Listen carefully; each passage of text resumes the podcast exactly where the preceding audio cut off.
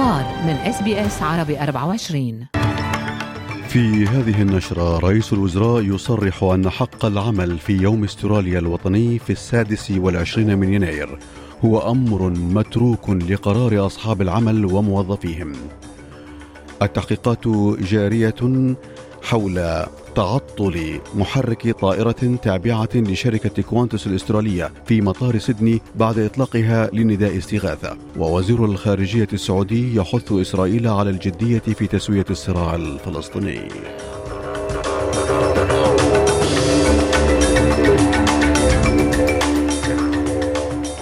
التميمي يحييكم وعليكم تفاصيل النشرة قال رئيس الوزراء أنتوني البانيزي أن حق اختيار العمل في يوم استراليا الوطني هو أمر متروك لقرار أصحاب العمل وموظفيهم. يأتي تصريحه فيما قدمت مجموعة من الشركات لموظفيها. خيار العمل في يوم السادس والعشرين من يناير منها جامعة وولنغونغ وشركة تلسترا.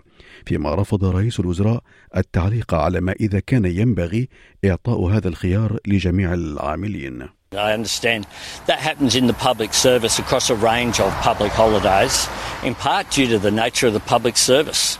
One of the things that happens is public servants work on Christmas Day. Uh, they work on all sorts of days when others are, are able to, to put their feet up.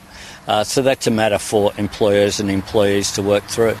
يأتي ذلك في الوقت الذي قامت فيه عدد من المجالس المحلية في جميع أنحاء البلاد بإلغاء مراسم الجنسية في ذلك اليوم في معارضة مباشرة للعطلة وقالت جامعة وولنغونغ في بيان لها إن تغيير السياسة أقر بأن يوم السادس والعشرين من يناير لم يكن يوم احتفال لجميع الأستراليين وأنه قد يكون لديه ارتباطات مؤلمة للسكان الأصليين وسكان جزر مضيق توريس.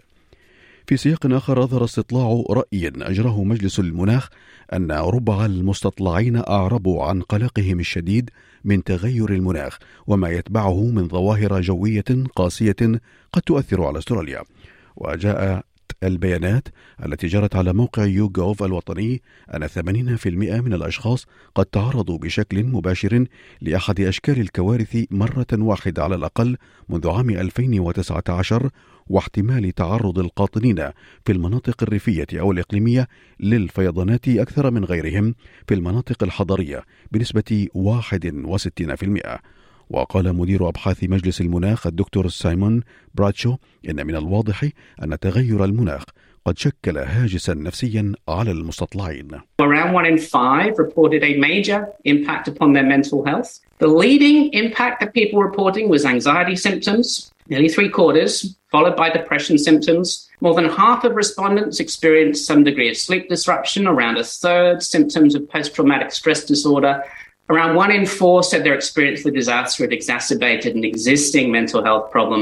15% reported a negative impact on relationships, and 10% reported alcohol problems. في سياق الطاقة أكد رئيس الوزراء أنتوني البانيزي للأستراليين أن وضع حد أقصى لسعر الغاز سيؤدي إلى انخفاض فواتير الطاقة رغم التقارير التي تفيد بأن أسعار الغاز بالتجزئة ارتفع بنحو 20% فيما أكد رئيس الوزراء أيضا أن حكومته تعمل على تعزيز أمن الطاقة في ظل الصراع الروسي الأوكراني وتأثيراته والتبعات المستمرة لتغير المناخ. We will see that benefit flow through. Indeed, we already are seeing some benefit. Uh, when you look at what the projected uh, deals are down the track, uh, just our statements that we made at the end of last year had an impact on futures. And I, I must say that's an example as well, where you had uh, the federal government working with the New South Wales government and the Queensland government to deliver an outcome for consumers and an outcome for households. على صعيد آخر بدأ مهندسو شركة الطيران كوانتوس التحقيق عن سبب عطل محرك الطائرة بوينغ 737 حيث هرعت يوم أمس سيارات الإسعاف في مطار سيدني بعد إطلاق طائرة الركاب التابعة لشركة كوانتوس نداء استغاثة وهي في الجو. ويعتقد أن الرحلة QF 144 الآتية من أوكلاند على متنها أكثر من 100 راكب وفق ما أفادت متحدثة باسم جهاز الإسعاف. وأظهرت لقطات بثتها قناة ABC الطائرة وهي من طراز بوينغ 737-800 تهبط بسلام في مطار سيدني قبل أن تتوقف على المدرج. وكانت الطائرة قد أرسلت نداء استغاثة بعد أن واجهت مشاكل في أحد محركاتها فيما كانت تحلق فوق بحر تزمانيا بين أستراليا ونيوزيلندا. على سياق آخر مثل جاك ستيفن جيمس بريلي البالغ من العمر 21 عاما بالقتل بسبب هجوم مزعوم على كاسيوس تورفي البالغ من العمر 15 عاما في أكتوبر الماضي أمام محكمة يوم أمس في بيرث. وقد اتهم بضرب مراهق من السكان الأصليين حتى الموت بعمود معدني أثناء عودته من المدرسة إلى منزله. فيما قال المحامي بن ستان كويس للمحكمة إن القضية جاهزة لبدء جلسة الاستماع وطلب تأجيل الجلسة لمدة عشرة أسابيع وتم منحه ذلك. وقد توفي كاسيوس في المستشفى بعد عشرة أيام من تعرضه للضرب المبرح ما أدى إلى اندلاع موجة من الحزن والغضب في جميع أنحاء البلاد. في سياق عسكري من المقرر أن يغادر سبعون جنديا أستراليا إلى بريطانيا للمساهمة في تدريب القوات الأوكرانية في ظل مواصلة حربها ضد الغزو الروسي. فيما سيعمل البرنامج الذي تقوده المملكة المتحدة على تدريب حوالي عشرين ألف جندي أوكراني هذا العام.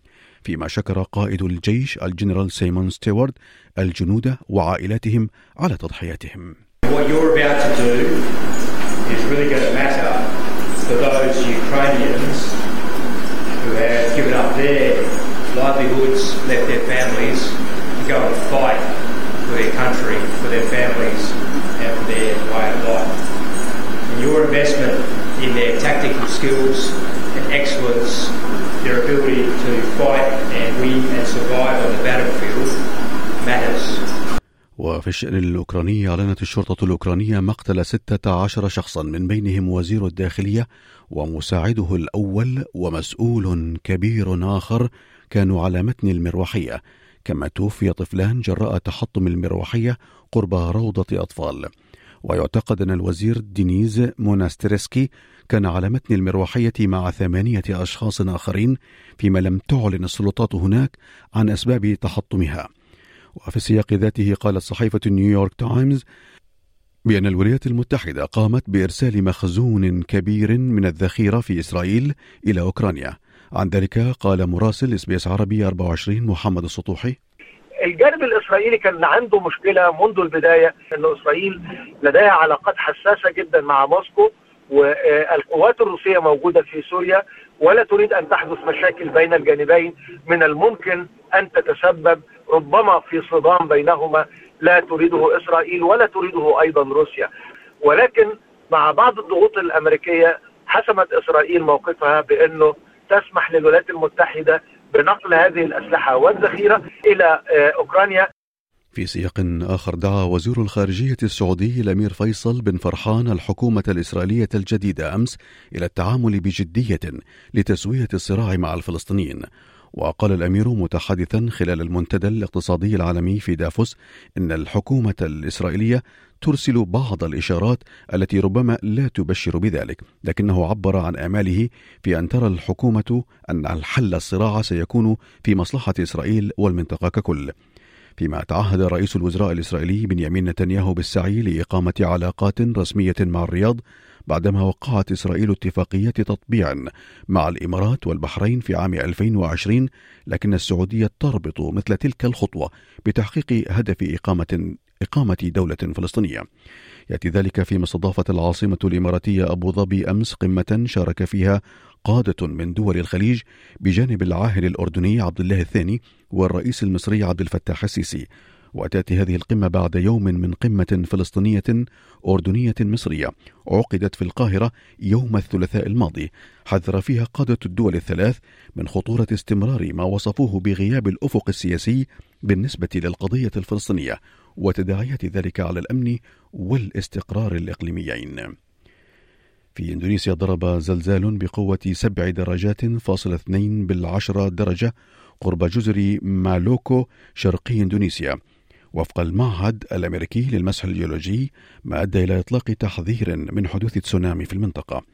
ويقع مركز الزلزال على بعد 150 كيلومترا شمال غرب جزيرة هالماهيرا بشرق إندونيسيا على عمق 60 كيلومترا بحسب المعهد الأمريكي. فيما تحدث مركز التحذير من تسونامي في المحيط الهادئ التابع لمصلحة الأرصاد الجوية في هاواي عن احتمال حدوث موجات تسونامي خطرة على بعد 300 كيلومتر من مركز الزلزال. في أسعار العملات بلغ سعر صرف الدولار الأسترالي مقابل الدولار الأمريكي 69 سنتا أمريكيا. في الأخبار الرياضية ومتأثرا بالأوجاع. غادر الإسباني رافائيل نادال المصنف أول عن لقب بطولة استراليا المفتوحة أولى البطولات الأربع الكبرى في كرة المضرب الدور الثاني بخسارته أربعة مقابل ستة أربعة مقابل ستة وخمسة مقابل سبعة أمام منافسه الأمريكي ماكنزي ماكدونالد.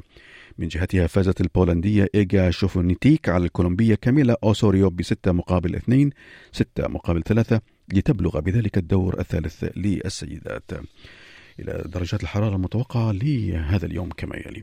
في بيرث الجو مشمس 33 درجة. في أدليد غائم جزئيا 24 في ملبورن غائم 19 في هوبرت أيضا غائم 19 في كامبرا أمطار صباحية خفيفة 21 درجة. في سيدني أمطار متفرقة 23 في بريسبن الجو مشمس مع أمطار مسائية و30 درجة مئوية أخيرا في داروين أمطار متفرقة وعاصفة متوقعة 31 درجة مئوية. كانت هذه نشرة الأخبار. قرأها على حضراتكم علاء التميمي من SBS عربي 24 شكرا لإصغائكم. هل تريدون الاستماع إلى المزيد من هذه القصص؟ استمعوا من خلال Apple Podcast، Google Podcast، Spotify أو من أينما تحصلون على البودكاست